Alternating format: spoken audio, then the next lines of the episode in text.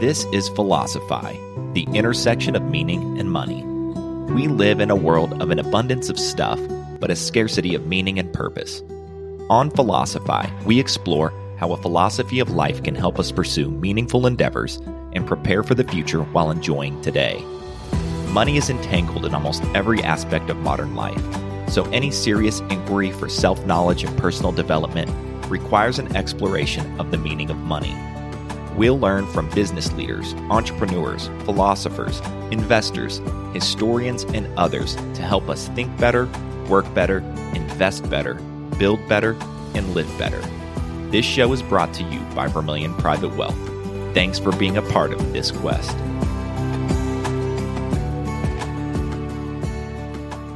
Welcome back to Philosophy. I'm James Vermilion, and today's guest is William Stixrud. He is a clinical neuropsychologist and founder of the Stixrud Group. He's also a member of the teaching faculty at Children's National Medical Center and an assistant professor of psychiatry and pediatrics at the George Washington University School of Medicine. At face value, Bill shares many of his views about raising children, independence, education, and more. But even if you don't have kids or plan on having kids, there's much to be learned from Doctor Stixrud on psychology and the human condition. Parenting is hard, and yes, I know that's a massive understatement. Sometimes parents unwittingly create problems by trying to control the lives of their children. This is the problem Doctor Stixrud addresses in the book he co-authored with Ned Johnson, The Self-Driven Child, The Science and Sense of Giving Your Kids More Control Over Their Lives. My wife and I read the book together to gain insights about raising our daughter to be self-motivated and independent. And we enjoyed the book so much that I asked Bill to come on the show.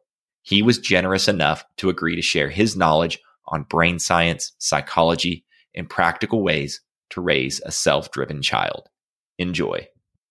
Hello, Bill. Welcome to the show. How are you? I'm wonderful, James. How are you?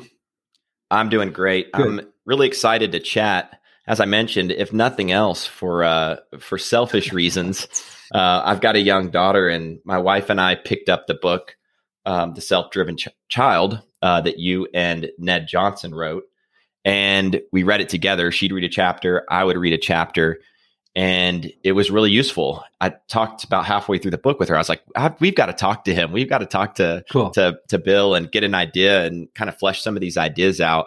A, because we've got a young child, and, and then also because I deal with a lot of young families, being a financial advisor that serves, you know, kind sure. of millennials. A lot of these things come up just in conversation as people are trying to plan out, map out their future.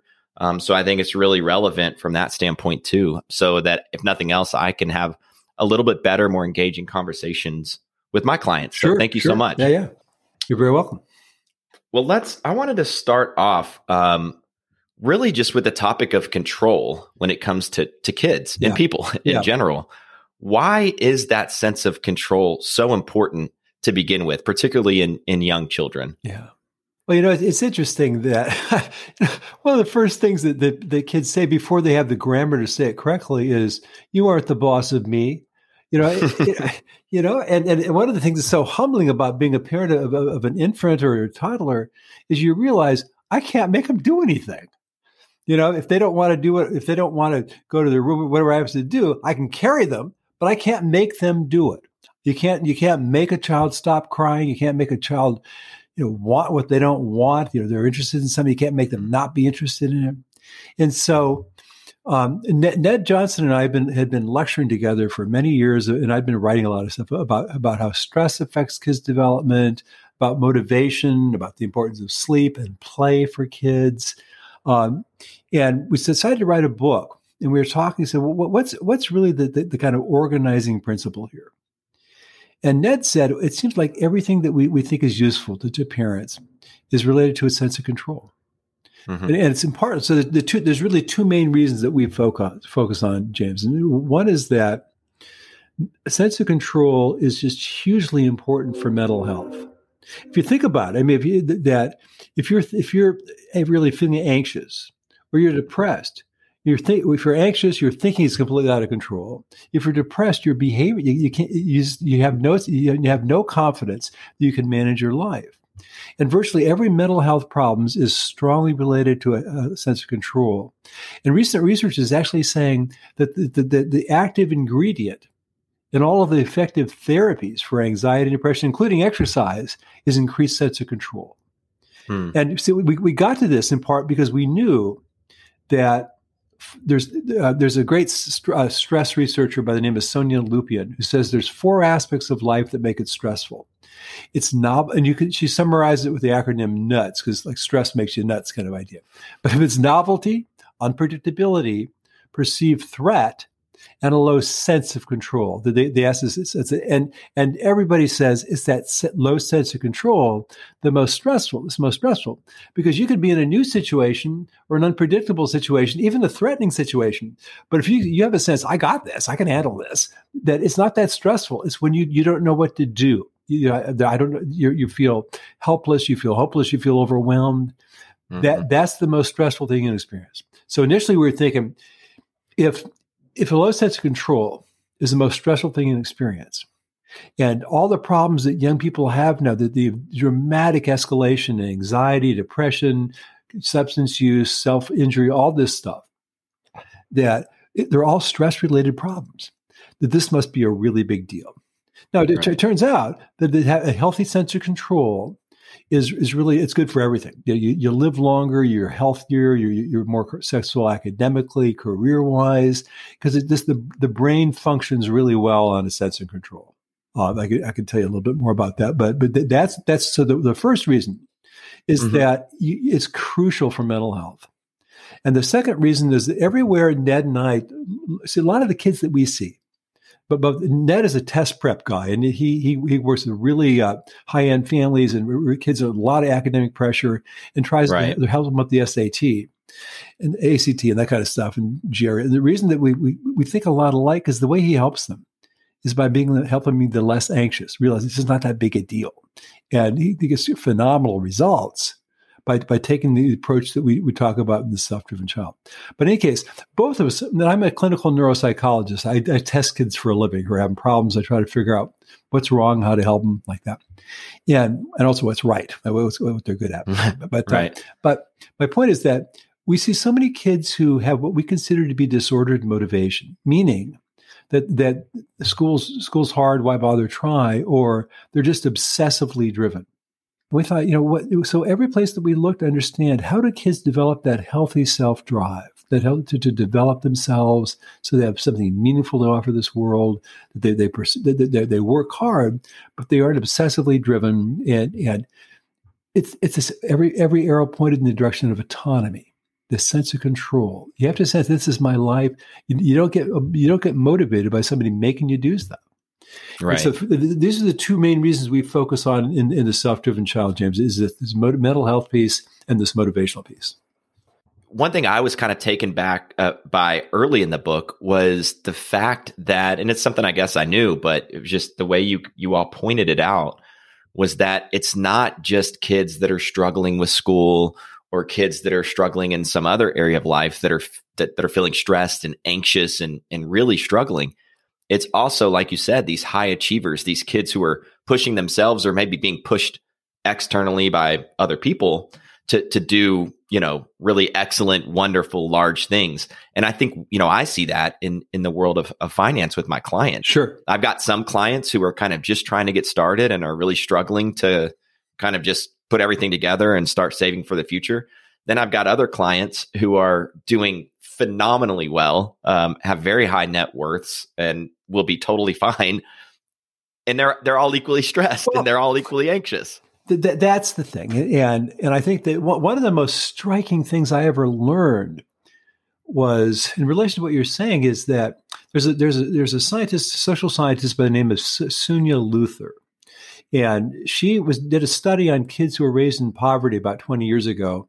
And I can't remember what the study was about, but she the control group she used was kids was affluent kids in high-achieving schools. Mm-hmm. And what she found, that they were at higher risk for anxiety, depression, substance use disorders than than, than middle-class kids or even, even kids in poverty. Yeah. And she st- continued to study. And this is really kids, if, you, if you're affluent families, high-achieving schools, these kids are significantly elevated risk for anxiety, depression, and, and the, the, the substance use disorder continues well into to, to, to young adulthood. I mean, there's this mm-hmm. recent study.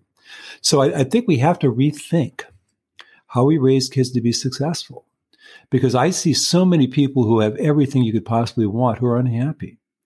And I think because they're, they're barking up the wrong tree. And yeah. we have a new book, James, that came out a year ago called um, What Do You Say? How to Talk with Kids to Build Motivation, Stress Tolerance, and a Happy Home. And there's a chapter about happiness. I, I just think it's really, really useful for us to know. What do we know about what it takes to have a happy life? Because relentless achievement isn't it. Right. And it's part of it. Achieving is part of it, but it's a relatively small part of it. And and so um, I, I think that we that if you got our human nervous system, you're going to be stressed. You want to be stressed at times because the stress response protects you. That's that's how you know something's dangerous. I, I need to get away from it. Sure. But we don't want is that, that stress response system turned on all the time. And unfortunately, in, in, in many of the kids that I see and Ned see around the kids around the country, that stress system stays up, stays turned on so much of the time that they develop anxiety disorders, they get depressed or like that. You know, I'm glad you brought up stress kind of quickly here, because that's really one of the main things I wanted to talk about, because there are just so many things, whether you're whether you're a kid these days or an adult, there are so many stressors. I mean, just parenting is stressful in itself. Yep. People stress. I know this firsthand. People stress about money all the time. People stress about work. Kids stress about school.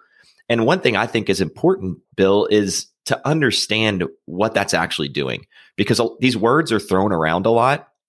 And I don't think people really know what they mean um, or, or what's actually happening with the body, with the brain. Okay. So if we could, can you just kind of talk about stress and what actually happens to the body when we are stressed, or at least too stressed? Okay. So um, there's there's a very very interesting research um, that, has, that has identified three kinds of stress, and one they call positive stress, which is this, the stress you you you experience um, when you're a kid's preparing for a test, or you're just about to be tested, or you're, you're preparing for some kind of public performance. Um, and where, where really what it is, and, and it really helps to understand this, is your brain trying to gear up for optimal performance, because you don't perform as well if you're kind of, if you're kind of lethargic. You know, you, you sure. perform well at, at an optimal level of arousal. And so that positive stress, it is it, something that really can enhance our performance um, and, and our ability to do well. Now, the second is what's called tolerable stress, which is, it can be really something heavy. You know, it, it can be, you know, losing a parent, or, you know, parents get divorced, or it can be having to move and leave all your friends. Um, but it's tolerable if it doesn't go on forever, and you have there's you have support. And and the third kind is called toxic stress, and toxic stress is just stress that's unrelenting, or where, where kids kids are stressed and they don't have a lot of support to deal with it. And so it, it's certainly the, it's it's the, the toxic stress that has the most that has a really destructive effect on, on the brain and body. And what we know is that so it, the immediate effects of stress. I mean, you, you, we all experience this, that, that it shuts down the prefrontal. One of the things it does is it shuts down the prefrontal cortex. And the prefrontal cortex, most recently a part of, of all part of the brain that can think clearly, can put things in perspective, can is, does the planning or organizing, all these executive functions, that it, it gets shuts down because stress hormones basically cause the prefrontal cortex to be flooded by the neurotransmitters that run it. One of the great biologists in the world says that that prefrontal cortex is like is is, is the Goldilocks of the brain. Meaning the balance of neurotransmitters has to be just right in order to really be focused and clear-headed and, and thinking organized. And it's so easily disrupted by, by temporary stress. And even, even to, and being able to, to, to store and retrieve information, you think about it, if you're stressed, it, it's hard. Mm-hmm. And I, I was having lunch with a friend of mine years ago. I lived in Minneapolis, and he, we'd been best friends for four years. He'd seen, seen the show several times a week. And right before I left Minneapolis, we had lunch together, and somebody came up to me, and they, they had a little bit of an argument about money. And it's, it's, it's my friend's money, and and he turned to, he kind of then they kind of resolved, and he kind of turned to introduce me, and he couldn't remember my name. you know, you know, it's, it's, it's, so it's, so it's, it's these executive functions, it's these, these sure. learning and retrieval functions. Um, and long, I mean, the long term, th- what really got my, part of the reason in nineteen ninety-eight, I started really lecturing and writing about stress was I started to learn about what it does to the brain. Mm-hmm. And long term, what, what it does is it makes um, what we want. When you're in your right mind, when you have a sense of control, what, what's happening in your brain is the prefrontal cortex is regulating everything else, including the, the, the amygdala that senses and reacts to threat, and other these deeper brain systems that that, that do the stress response. Mm-hmm. And so you start to, if your if your prefrontal cortex is activated, you, you start, something stressful happens, you just kind of deal with it. You don't get overwhelmed because it it, it, it talks you down. It kind of you, you go into problem solving mode. You go into coping mode. Mm-hmm. And so what what, um, what happens is, is again, is the first thing is, is that short term, it kind of takes the prefrontal cortex offline. Long term, it actually shrinks the prefrontal cortex. And it makes the amygdala that senses and reacts to threat bigger and more hysterical in responding to threat. So, so, so the more stressed you are, you, it kind of it, it, it kind of begets more and more stress and anxiety because the amygdala gets gets gets bigger and the prefrontal cortex get, gets less able to to regulate it.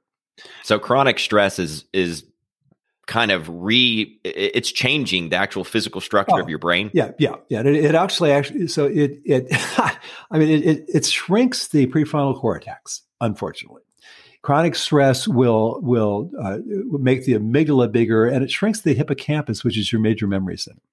Which is some of the reason why people who've had a lot of stress in their lives are more more at risk for depression as, as they get older, or for for, for uh, d- dementia as they get older. Mm-hmm. And so, you know, it's there's some studies that show that at least for if you're really highly stressed for two three months, you you, you can recover. You know, if you're really sure. stressed for two two years, it's hard to say. But you you see people who, like John McCain, who was in a you know prisoner camp for four years and, and turned out to have a pretty incredible life after that. And and um, so, you know, it's not all doom and gloom, but certainly if you have a choice, you don't want yourself and your kid to be chronically stressed.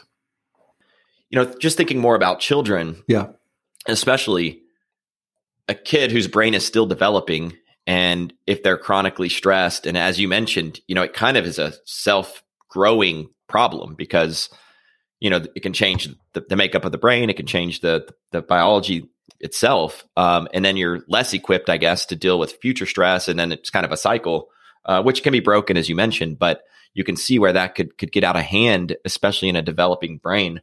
How do parents like recognize early enough, especially some kids I think are better at hiding uh, or, or or kind of, you know, not showing some of these effects? What can parents do to A, recognize the stress, and then B, if it's there and it's too much, uh, what can they do to to kind of help yeah. the child cope with it and make sure that those things don't continue to perpetuate? Yeah, you know, and I think that uh, I have a couple thoughts. And the, the first one, with, with a kid your age, I mean, not yours, but, but the two year old, a two a two year old like like you, hey, I need help too here. yeah, like like you have James, um, that. You know, among the best things you can do are, are really to, to try to develop as a consistent daily routine as possible, um, and and let let little kids play.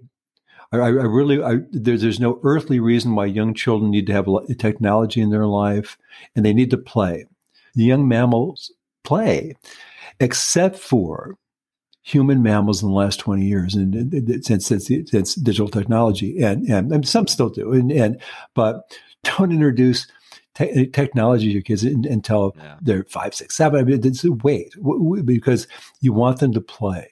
There, there's nothing more important for developing brain than, than sleeping and playing and being loved.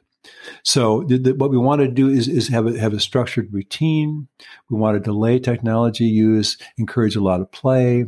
We want to spend time with the kids. Um, ideally spend time one-on-one with them, each parent spending one-on-one time is a really wonderful way to help kids um, you know, f- feel safe and secure. Uh, that if, if there's any problem with their sleep, go to your pediatrician and, and, and see if you can get, get the sleep worked out because sleep is, is hugely important for preventing uh, chronic stress. Um, if, if kids do seem to be anxious or stressed, two thoughts. First is, the recent thinking about anxiety in kids is that used to be, well, let's let's let's do everything we can to prevent them from being anxious or to you know, prevent them from encountering things that make them anxious. The thinking now is is that that just makes kids more anxious. So what you want to do, if, you, if a kid is anxious about something, is let them know that you have confidence they can handle their anxiety. Their anxiety's not going to kill you, and it's not like you want them to be traumatized. Sure, but we, but we, but the way kids become resilient is something stressful happens, and and they they deal with it themselves. And it may, maybe with possibly with us saying, you can handle it. And I'll, I'll, I'm here if you need me, but I know you can handle it. Or what could you tell yourself to, to figure this out? And because it's that experience of coping with, successfully with a stressful experience, that's what builds that sense of control. And the, this, the, the, the people who study this say, a healthy sense of control inoculates you from the harmful effects of stress. Mm. The idea being that you have a sense that I, I've, I've had all kinds of experience managing stressful situations. I can do this. Life isn't that stressful because you don't worry about you know, what, what, what's coming around the corner because you figure I can handle it. And so we, we we want, and there are kids who are super sensitive. There are kids who, by the time that they're, they're two, they're clearly anxious. You know, they're they're they're they're chewing on it constantly, or they're crying a lot. And I think that um, you know, that it's a regular routine, uh, and the uh, uh, and the uh, the play, uh, spending one-on-one time is really healing for kids. Even with the play, I've noticed.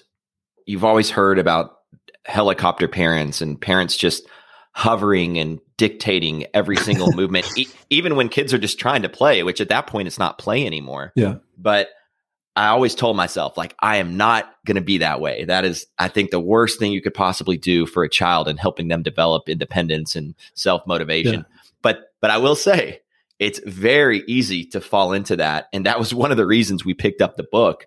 Because, you know, I caught myself sometimes like stopping Natalie to say, hey, do you want to go do this? It's like, why did I do that? She was perfectly content doing what she was doing. Yeah, so yeah.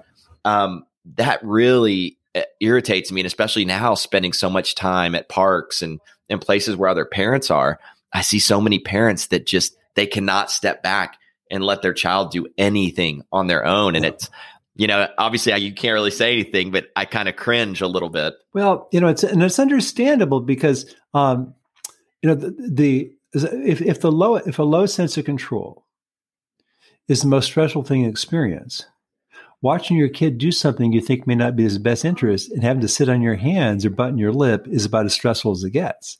Mm-hmm. And so there's a very interesting set of studies where they, they had like um, they had they had children uh, in, in a room. Uh, just try, trying to solve a, a, a puzzle on the computer. And the puzzle looked easy, but was deceptively hard. And the, they're, they're with their mothers. And the only instruction to the mother was, don't help. And, and every single instance, the mother couldn't resist. And they, they had they had heart monitors on both the child and the mother. And whenever, whenever the mother started to help, Her, her her heart rate went down. She got more calm, but the kid's stress uh, uh, went up because he felt interesting. He, he felt his sense of control was threatened. He wasn't. He couldn't. He wasn't you know, allowed to cope with it himself. So I love that. Yeah. So you know, certainly we want to protect kids from things that are obviously dangerous, or or but um, let them play. You know, we are I, in, in our new book. We we start with one of the chapters with a story that. Um, Uh, about Mister Rogers, when, when uh, uh, I can't remember his first name, Rogers. Uh, in any case, uh, Fred, Fred, oh, Fred. Thank you. So yeah. The story was like he's, I think he was six or seven, and he they had this brick kind of brick wall that was like ten feet. I don't know, seven, seven, eight, ten feet, and he climbed up. He was walking the wall, and his mom and his grandma said, "How did you got to get down?" And the grandfather said, "Let him walk. Yeah, you know he, he can handle this. You know if he falls, he, it's not going to kill him." And, and he said, Fred Rogers said, I got this, this is a, a huge moment in my life because I realized he had, mm. he, he knew he had confidence in me. I was just much less fearful. I, I, I was able to take healthy risks more, you know, that kind of thing.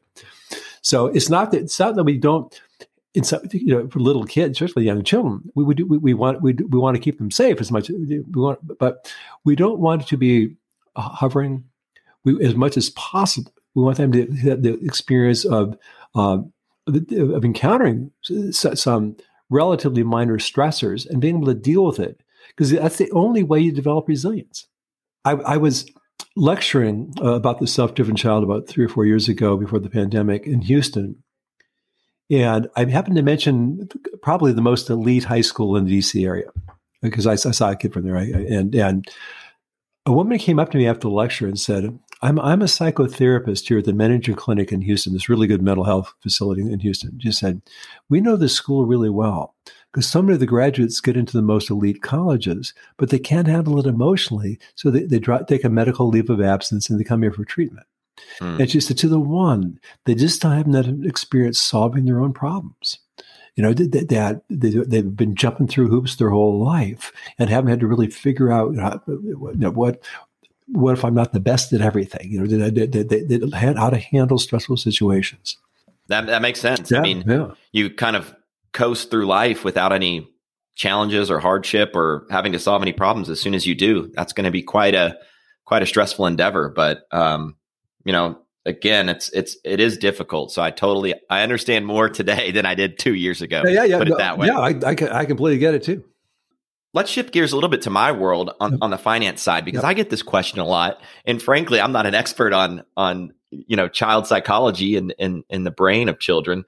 So I think you can help me kind of work through this a little bit. But clients ask me all the time, you know, James, how do I start introducing money concepts to my kids? And how do I start giving them kind of some responsibilities? When should I? How should I? Those sort of things. And, you know, I've got some ideas and I've kind of passed those along. One of the things I also worry about is we live in such a kind of money-fueled world. And even as somebody who who's in the finance space, I really want to be careful not to kind of um, put too much emphasis on money and really focus on more of the why. Um, so I, I worry a little bit about bringing too much importance to money too soon to children, and that they might become, you know, too obsessed or or whatever with money and thinking that that's like the most important thing in their life, which can lead to future stress in itself. So do you have any thoughts on how to kind of start down that pathway in a responsible way that will set the child up for the responsibility, but without maybe some of those extra stressors down the line? Yeah. And, and, and I'm not an expert, I'm not an expert on money, you know, and, and but, but sure, I will sure. say, and my daughter, Uh, you know, who has three kids, had, a couple of years, a year ago, she had a book on her shelf about kind of teaching kids about money. There's, I can't remember the name of it. You could Google it. There, there's people who have written about this. But a couple of thoughts, just, you know, and I'll, I'll clarify. You know, I'm I'm a I'm a clinical neuropsychologist, and I and I I don't consider myself a parenting expert because I know a lot of stuff that's useful, and I've written a couple of really, I think, useful books, uh, but I don't know everything. You know, I don't know, and, and so uh, I, here's my, a couple of my thoughts. That in, in, ter- in terms of, of, of the value of money, I mean, I, one of the best things we can do, w- best ways to teach kids stuff, is to think out loud. You know, so, so that we want kids to understand the the, the, the importance of saving. You know, so, so I, just, I just, you know, I just got my paycheck today. I'm, I'm putting part of it in savings. You know, so the, and the, the first, I'm going to pay, pay myself first. I think that's kind of a good mm-hmm. idea. You know, that, that kind of idea. And, Absolutely. And, and and and you kind of model it by saying that I'm, I'm without trying to teach them, or that it doesn't feel like you're giving them a lesson.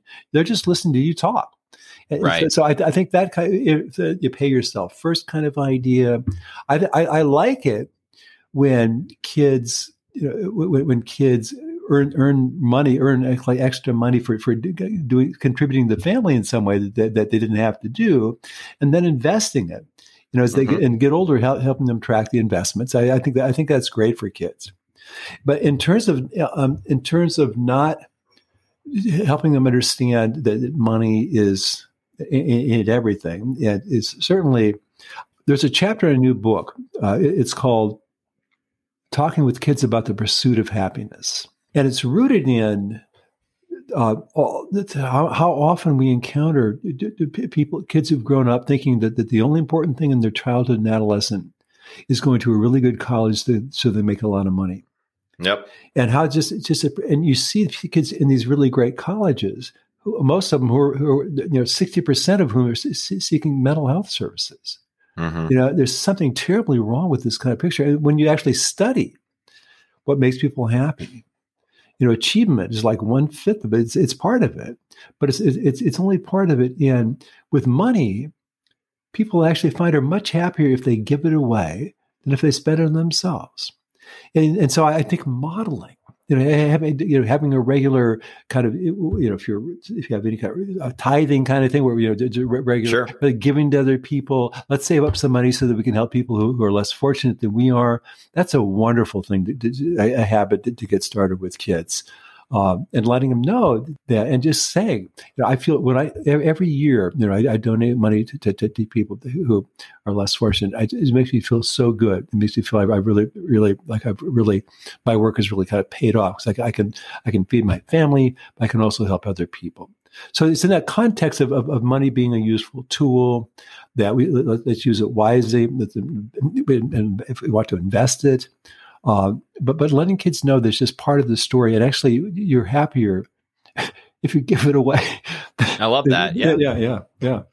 Yeah, and there's that that quote. I don't remember if it was Seneca or one of the Stoics. Basically said, "When you become wealthy, materially wealthy, not not wealthy as in, you know, more of a conceptual way, but materially wealthy, you give up one set of problems." For a, for a new set of problems. And and I think there's a lot of truth to that. And and I like that idea of giving, you know, giving away and, and helping others and, and letting the child be a part of that, or or at least be privy to those conversations. Yeah.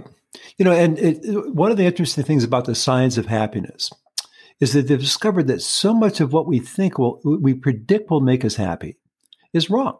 Yeah. So you you, you give people twenty bucks and and, and you say, either spend it on yourself or give it away.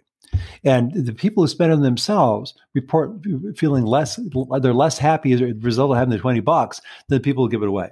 And this is true. You go into the really poor countries where, where like twenty bucks is, or you give them five bucks. It's, it's a really big deal. They give it away. They're happier for a month than, than, than, than, than people who spend it on themselves. And so just letting kids know that, that, that, that, that, because that generosity, when that the brain chemistry of being gener- of, of generosity, the, with, with all the, the oxytocin, the connections you feel when you're generous, it's let them, I'd let them know about that. And yeah, I'll, let I'll, them feel it. Well, probably. yeah, no, I, yeah I, let I, them be involved. Yeah. I, I think it's important to know. I told my kids from early on that, that you know, after in high school, you know, after about seventy-five thousand bucks, it didn't. It, you know, you don't seem to get much happier if it's more money you make, and they both they, they both make a lot more money than I do, uh, but but I think they grew up with with the message that you know this you know that ain't the end of life. Yeah, the purpose yeah, that was a landmark study when it came out, where that kind of set that benchmark of once your basic needs are pretty well met, and maybe you've got a little extra to pursue some hobbies or whatever. Doesn't really get much better than that as far as your level of happiness. Uh, the rest is, you know, yeah, not really yeah, benefiting yeah. you in any meaningful way. Yeah, yeah. So, well, good stuff. Let's let's kind of switch back to the kids, because there are some other really important parts of, of the book that I wanted to touch on, and some of them were fairly shocking. Again, I knew them, I guess, but I hadn't really thought much about them. This one really bothered me in a way, and and that is uh, the current state of homework in in our schools. And I, I wrote this down uh, because it, it kind of blew my mind that Finnish students, as in uh, kids in Finland going to school, rarely receive more than thirty minutes per day of homework, yet they have some of the highest education outcomes in the world. And then comparing that with, you know, students here in the United States and, and, and a lot of other countries as well, over four hours in many cases, especially probably in the more elite schools. Right. And yet there's very little, if any, or maybe it's even a, a negative uh, net, net benefit. Why are we doing that? Fear. It, it's just out of fear. First couple of years into my private practice in the mid eighties, I, I just, I just, I noticed just how many, I, how, how many kids, I mean, I see a lot of kids who have learning disabilities or A D H D, and, and school's hard on them. How many kids w- would um, uh, just, they're doing homework. Would just be like World War Two, you know, you know, or, you know World War Three, you know, at, at at home, uh, just all this conflict. And I actually, so I started to research what do we know about what contributes to, about home, homework's contribution to learning.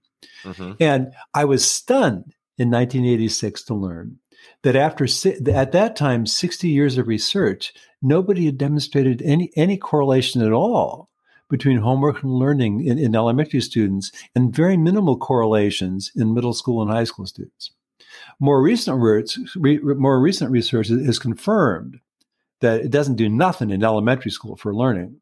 Middle school, if you maybe in high school, if you, hour and a half, in high school up to two hours. Okay, if you're, you're going to take, be tested in this stuff, it helps to study it. I mean, but in terms of long-term learning, there, there's virtually no evidence. And and so, one one of the things we say in the book is that if we were teach, if Ned and I say, if we were teachers, we'd much rather teach a high school kid who mm-hmm. for four hours who'd slept for eight, than teach right. them, teach them for eight if they slept for four. My feeling um, is that in America, I mean, this Finland. Finland doesn't start formal education until age seven. And we've known James for, since the nineteen, certainly I, I read it as, as, as early as the nineteen seventy-five, that in, in multiple languages around the world, the best time to teach a kid to read is age seven. Meaning the most efficient time to, to, to teach them, that the, the kind of goes faster, the higher percentage of kids learn easily, is age seven. And yet in America, We, we we continue to have this completely unfounded idea that if if, if we if we make if we start kids earlier, they'll they'll be better at it. If we start them before they're ready, they'll be ready. They'll do better. If we give them more homework, they'll be ready. And it doesn't make any developmental sense. There, there's there's no research evidence at all. It doesn't make any brain research. It's all based on fear, in my opinion. And what happened? I mean, all basically all educational policy in America, right, is, is has been developed in the last in, in, in my career mm-hmm. by people who, who either don't know or, or care very much about the brain. I mean, anybody who, who would say, "Well, let's get rid of recess, or let's get of art, get rid of art and music, so we have more time to cram stuff into kids' heads," um, or anybody who thinks, "Oh, let's let's do a lot more testing, so everybody gets more anxious and stressed," and knowing what stress does for learning.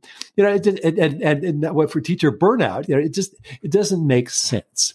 And so I, I think that uh, there's some kids who like homework. A lot of parents now, they welcome it because it's an alternative to, to video games or, you know, just being on the social media all the time. But I, I do think that it, it causes a ton of suffering and unnecessary sleep deprivation, which contributes to anxiety and mood disorders and that, that kind of stuff.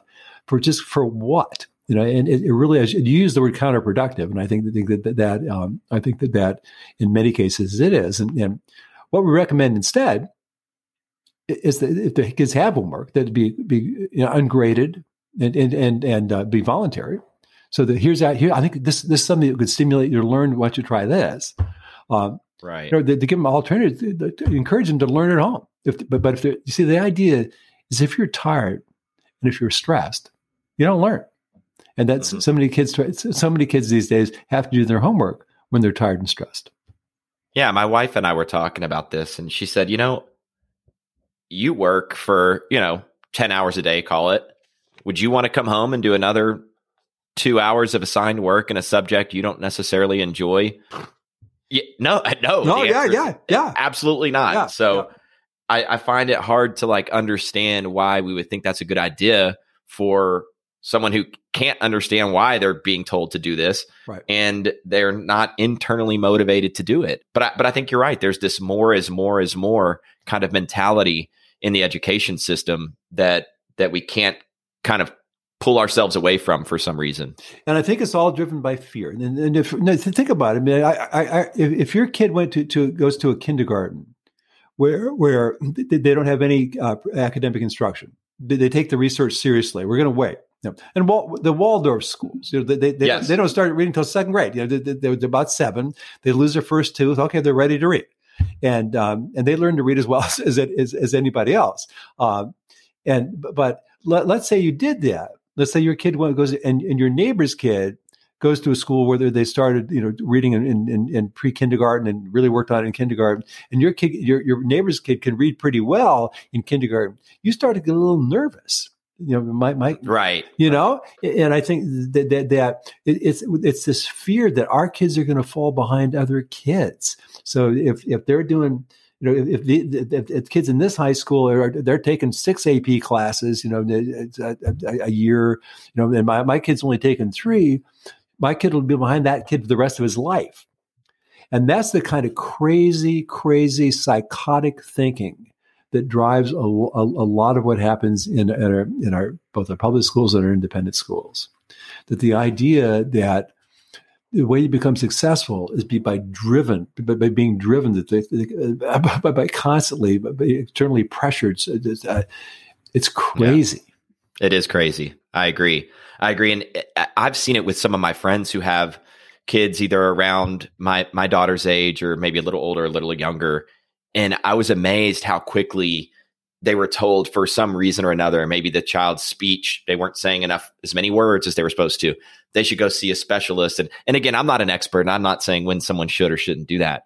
But I mean, we're talking very young kids. And I was blown away, like that we're already to the point of comparing them against their peers on something like that uh, without even giving yeah. them, a, like he's hardly had a chance. He's barely, he's been here nine months, you know?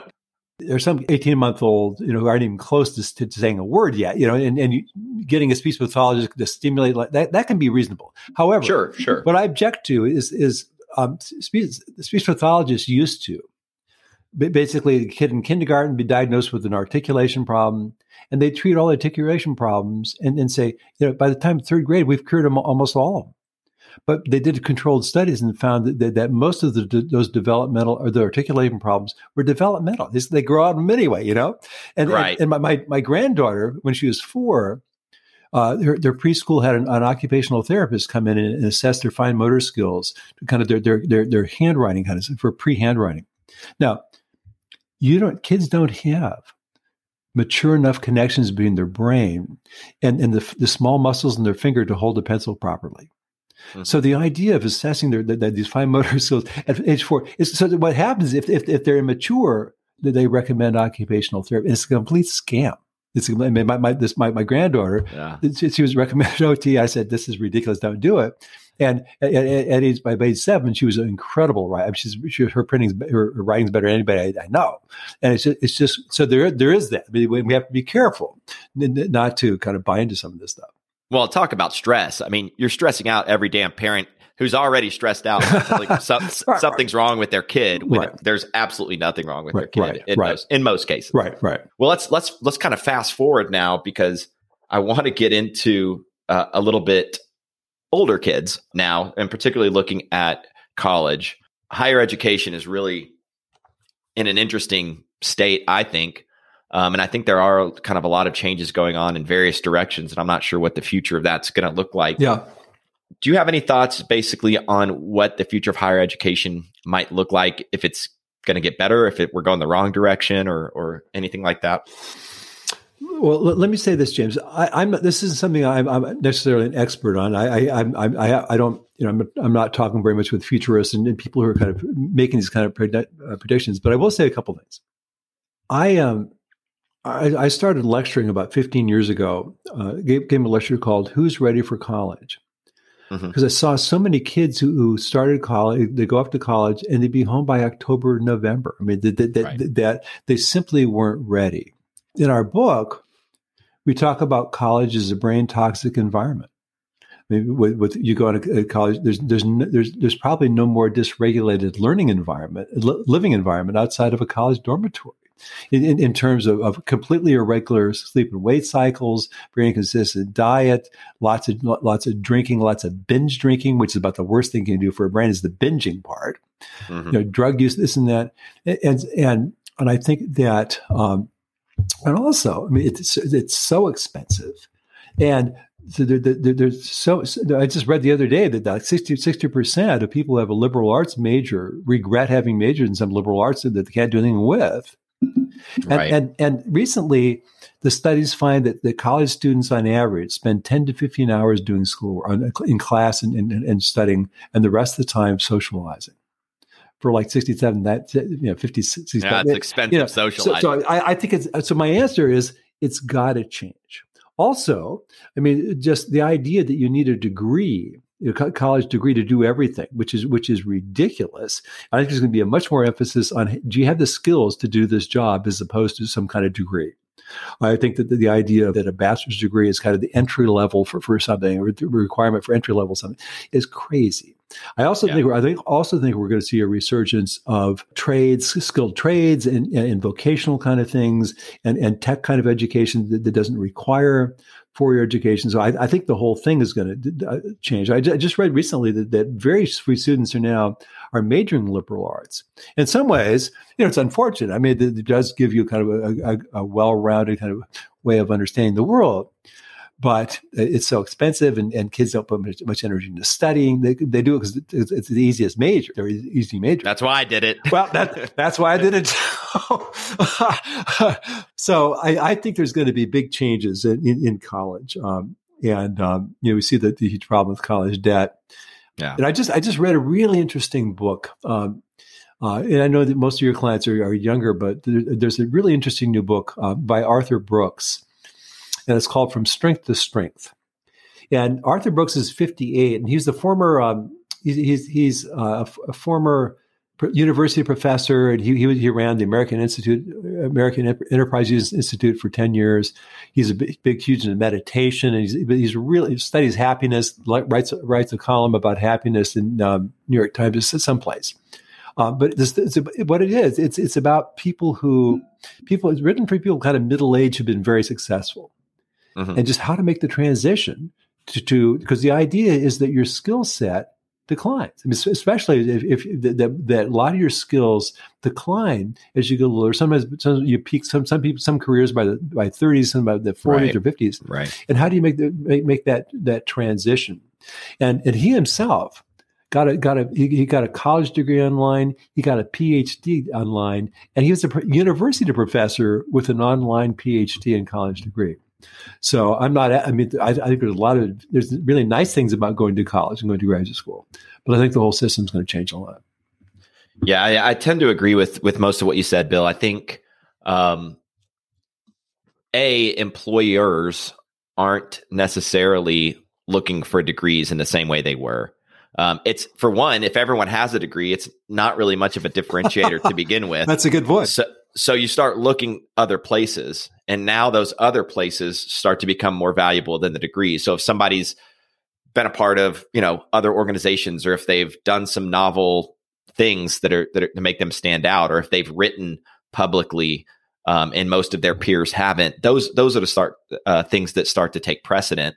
Um, so I think we're seeing a little bit of that happen now. Obviously, the, the, you touched on the expenses. That's it's just astronomical and and kind of going straight up right now, and that that just can't sustain no matter how you cut it. Yeah. Um, so I, I think there are a lot of changes coming. And unfortunately, I don't think it's going to be as fast as I would want it to be. And I'm always too optimistic about these things. So it'll happen probably, but it'll be fifteen years after I would put a deadline okay, okay. on it. Uh-huh. So, but but I do think some things need to change, um, and I think some things will change. So that was just kind of a sidebar discussion, really. But you know, someone who deals with with kids and learning so much, I really just wanted to get your thoughts on yeah, that. Yeah, so sure. I asked on social media what people wanted me to ask you about, and the thing that came up the most was about technology. And you touched on it a little bit earlier, talking about really young kids. Yeah. Um, but in particular, a friend of mine wanted me to ask, and she has two kids, uh, almost six years old and almost eight years old, and they're already trying to figure out what to do about the whole cell phone situation. Um, they're not obviously there just yet, but it's already a conversation that's come, come up in their family and, and that sort of thing. Okay. And I loved the description of technology in, in your book. It was described as a beast, but one that when tamed can b- bring joy and possibility to a child's life. Yeah. So I just want to talk about that. How do we tame that beast? And and what would you recommend um, for my friend with the almost six-year-old and almost eight-year-old? Yeah. Um, I, I, people almost never – people who, who, you know, kids saying everybody else has one. They say, well, that that that in my I, I can't do something I think is is is not right for you. As, as your parent, I can't do something that's not right. So is, you're going to be wait a little longer. I don't I don't know anybody who's ever regretted that. And a lot right. of people who said, "Why did I give? Why did I give them this stuff so early?" I think the main thing, you know, the cell phone, be, being able to, to text or being able to to, to call your parents to, to, to make sure. I mean, the, the, what, one time I forgot to pick up my son at practice, and uh, and some kind of practice. He's like eight or he's by ten, I, I guess, and. and and he still brings it up every once in a while. But but uh, but you know, if he had had a phone, he could, could call me. Or that, that so, but it's it's the it's the, but he survived, right? Right. It's the internet. You know, it's it's the, it's it's that you don't you. I really don't like to see kids have access to to uh, certainly much of the internet, and certainly not to social media n- until they're teenagers. And I, I I like the kind of wait till eight, kind of wait till eighth grade, kind of idea. Uh, and so, cell phones. I think what a lot of parents do wisely, you know, is when, when kids really need one, that they they really need one to to you know to, to let people know where they are, what, are arrange a ride or whatever. Get them a phone, but but they doesn't have the internet. Mm-hmm. Where they can, they can send a text and they they they can and let them know that you'll be when they're little. Let them know that you'll be monitoring it. So because you know you, that you want to make sure that they know how to use it safely. At least mm-hmm. at least at first, don't be monitoring it. There, there any texting that they do, um, but then um, you you kind of you you model really healthy use of it. You know, and, and then you you give them the, the the the some access to internet when they're a little bit older, and then it's social media when they're a little older than that. Um, and in my, in my opinion, and, and one of the things that, that one of the main points of our, our self-driven child, and we we echo these points in our new book as well, is that one of the main things we recommend to parents is to think, especially as your kids get older, is to think about yourself more as a consultant to your kid than as the kid, the, the boss, the manager, the homework police, the someone who always knows best what's right for your kid, because really the goal, in our opinion, that's in my opinion, is you you want you you want to, to help your kid be able to run his or her own own life before the before you they leave home. And you want them to have, and part of that is making decisions. You want to encourage, because even your two-year-old, did you want to do it this way or that way? With little kids, we give them, let them make choices out of limited options. Mm-hmm. And as they get older, we want to encourage them to make decisions for themselves. And with adolescents, we want to require them. And we want to say to adolescents, I have confidence in your ability to make decisions about your own life and to learn from your mistakes. And I want you to have a ton of uh, experience, doing, experience doing that before you go before you leave home. And with technology, the kind of corollary is that we want to think about ourselves. With little kids, we we, we kind of work out limits ahead of time. When you start, when you give a kid a video game, say, Let, let's talk about this, because these these games are designed by some of the smartest people in the world to be as addictive as possible. So we've got, right. got to deal with that. So let's let's work out some limits and let's work out something, and we'll we'll check back every couple of weeks to see how it's going, and we'll figure out, you know, if, if you can't stop playing, what do we do, like that. So, so you kind of work it out ahead of time, and as they get older, you do more mentoring than monitoring. Uh, one of the great things, one of the things happening now is, is that people can monitor their kids, where they can track them everywhere, everywhere all the time now, which is just just makes them more anxious, because, because it gives them the, it gives them the message: I don't trust you. I don't trust you to keep yourself safe. I'm so anxious that that that, that I couldn't know for ten. I couldn't go for ten minutes without knowing where you are. It doesn't make kids feel safer, you know. And, and I think so. Uh, I, I think we want to mentor, so we want to do a lot of modeling. We, we have conversations with it, and and one of the main things we see is teachers say, "How do I get them off these damn video games?" Well, if you have that attitude, all the energy, all the energy from you regarding video games is stop, stop, stop, get off, get off, get off. You know, you're going to have a lot of, a lot of sway with your kid. So what you want to do is, when you do introduce it, say, say use it together, and watch, watch them play a game. Say, God, I get. Even kids who play too, maybe too much, say, watch them or play with them and say, I get why you love this. I get why it's so addictive. This really makes sense to me.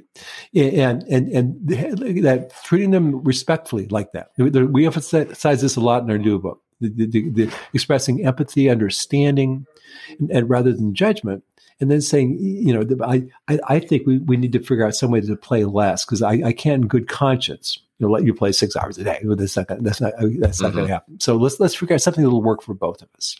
So I think that this consultant idea, this mentoring idea, um, is, if you go back to the idea that we talked about initially, you can't make somebody do something, you know, that, that, uh, against their will. That, that playing this consultant role, where our, our role is to help them figure out what, what, what's right for them, who they really want to be, how to get there, what works and what doesn't, what doesn't work, uh, as opposed to thinking that we, we always know best, or that we have to be controlling them all the time, um, like that. I, I, that's honestly probably, Bill, how I would summarize the book. Yeah. Like, to me, that's probably the greatest takeaway, um, is, is just, if nothing else, just to think about that role, um, and what you, what role you really want to play, and what role's the healthiest, um, for your child. And I love that idea of being a consultant and, and more of just a guide, um, than trying to be just a tyrant, authoritarian, uh, oh. all the time. Well, we we know that that kind of parenting actually produces better results than than really authoritarian kind of parenting. And also, I got to that, James, through, I mentioned this in the book, through when I was writing about homework in nineteen eighty-six, and I was seeing all these kids' families who were just saying it's like World War Three. And I knew that homework didn't contribute to learning. I said, what is this for? So I started saying to parents, tell your kid, I love you too much, I love you too much to fight with you about your homework. That's actually one of the cha- one of the chapter titles, and um, and the idea is that I- I'll do anything I can to help you. You know, I- we'll make sure you have a-, a comfortable space, and if there's too much, I'll go to the school and we'll talk to the t- teacher. And if you need a tutor, I'll get you a tutor. But I love you too much to fight with you about this. I I, I-, I- I'll help you, but I'm not going to chase you around to the house. I'm not going to say you work- you need to do your homework. You know, we'll, we'll work out you know t- time for you to do it. But but th- and think about yourself more as a homework consultant. You know, if you need me, I'll, yeah. I'm here from six thirty, six thirty, seven thirty every night. I'll, they help you, but not as the homework police, uh, because you don't want to take responsibility for something that, that is really the kid's responsibility. You want to support yeah, the kid. Yeah, yeah. I've seen that go so far t- to where the parents are actually doing the homework. Oh God, with kids. I mean, I, I've seen that. I've seen that a million times. I remember being in high school and in, in middle school, and people's parents literally did their homework for them because the parent wanted the grade. It was more important to the parent than it was to the kid. Right, right. And that never goes well. I mean, that, no, that never, never no. ends well, you know, and it just doesn't build what we want in people. And it's based on the, I mean, I was, one of my close friends, um, her son w- went went to a v- very high achieving high school, public high school in um, suburb, suburban um Uh, in, in Northern Virginia, so it's a suburb of D C, and graduated with a one point six seven grade point average. Now, if we think that the grades are the most important thing in life, you think that it's a pretty low achiever. But he, so he went into the Navy, and he actually qualified for the Navy SEALs. Mm-hmm. But but then he he, he had some, they discovered some kind of heart defect, so he couldn't be in the SEALs. So they put him on a boat. But he's he's a smart kid. He's really he just wasn't motivated to do school at that time, and he's and some other stuff was happening. He goes on this boat, and he impresses everybody. He learns so quickly. He's completely responsible. He he, he the, the admiral on the boat thinks he's he's incredible. Writes very supportive letters. The kid's a third year student at Harvard. Oh wow! And he graduated from yeah. high school at one point six seven. Yeah. And, and, and there's a lot there's a lot of stories like that in, in, in the book called. Um, alternate routes in our in the book about people who became really successful in this world who didn't do it through standard path. And I think that, that that that's one thing that's really important to realize, that you don't have to be to have a successful life. You don't have to be a high achiever at every stage of your life.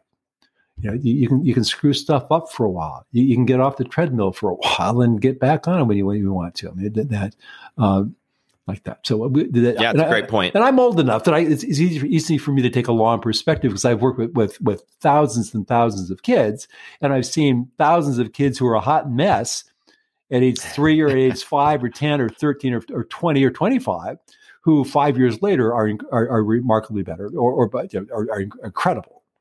I've right. just seen that enough that we want to take this long view and realize that most kids turn out fine. We don't have to worry so much. We don't have to try to be on them all the time. We don't have to micromanage them. It's not, it, it's not necessary. It doesn't help them. And it's safe. Yeah, and, it's safe. And the opposite of the opposite of your point, and I've seen this as well, even with some of my friends. They were the, the highest achievers, um, pretty much from grade school through college. Um, and at some point, things kind of fall apart for them. Um, so that's not necessarily going to be an indication either that they're they're going to have a you know fulfilling life or or or continue to to you know. stay on that pathway right. of yeah. excellence or whatever you want to call it. So. Right. There's an interesting series of studies years ago on, on valedictorians that found that they're really good college students. By the time that they're in the mid twenties, they weren't really any more successful than anybody else. Right. Yeah. So, yeah. yeah. It's, it's, it, being successful is a different skill set than slave than, than, than slavishly trying to get straight A's. Yeah. I mean, I, it, yeah, totally agree. Totally agree. Um, well, I guess let's kind of transition a little bit to the closing. Um, I mean, it's been a wonderful conversation. I learned a lot from the book, and I've learned a lot just talking to you here, and a lot of things I can take back and try to implement. and, and hopefully my daughter will will grow up to be mm-hmm. self-driven and, and successful internally uh, the way she wants to be successful. Yeah. And I'll fight every urge I have to to kind of dominate her existence. And that's really what I well, took away from the book. Well, and I'll mention that, that I thought like this when my kids were very little. You know, I, I, I wrote up that consultant idea when, when my daughter was five and my son was, was was three. And so I just kind of walked this walk. I told my daughter when she's a senior in high school, junior high school, that I, I'd pay her a hundred bucks for a seat so she could see that it's just not that big a deal. You know, I told them from the time in first grade, I, I don't really care about your report cards because there's very little correlation between grades and, and your success in life. I care about you're working hard to develop yourself so you have something meaningful to offer this world. Um, and you know, they both got P H Ds. They're both very successful, and and uh, it, with with no academic pressure. I never, I, I, I never knew about anything about their homework unless they asked me to help. Uh, and and uh, my son didn't find it that easy to learn. You know, and and, and I think that uh, this stuff works because simply if we empower kids, we, we really respect them, we, we, and we don't try to control them.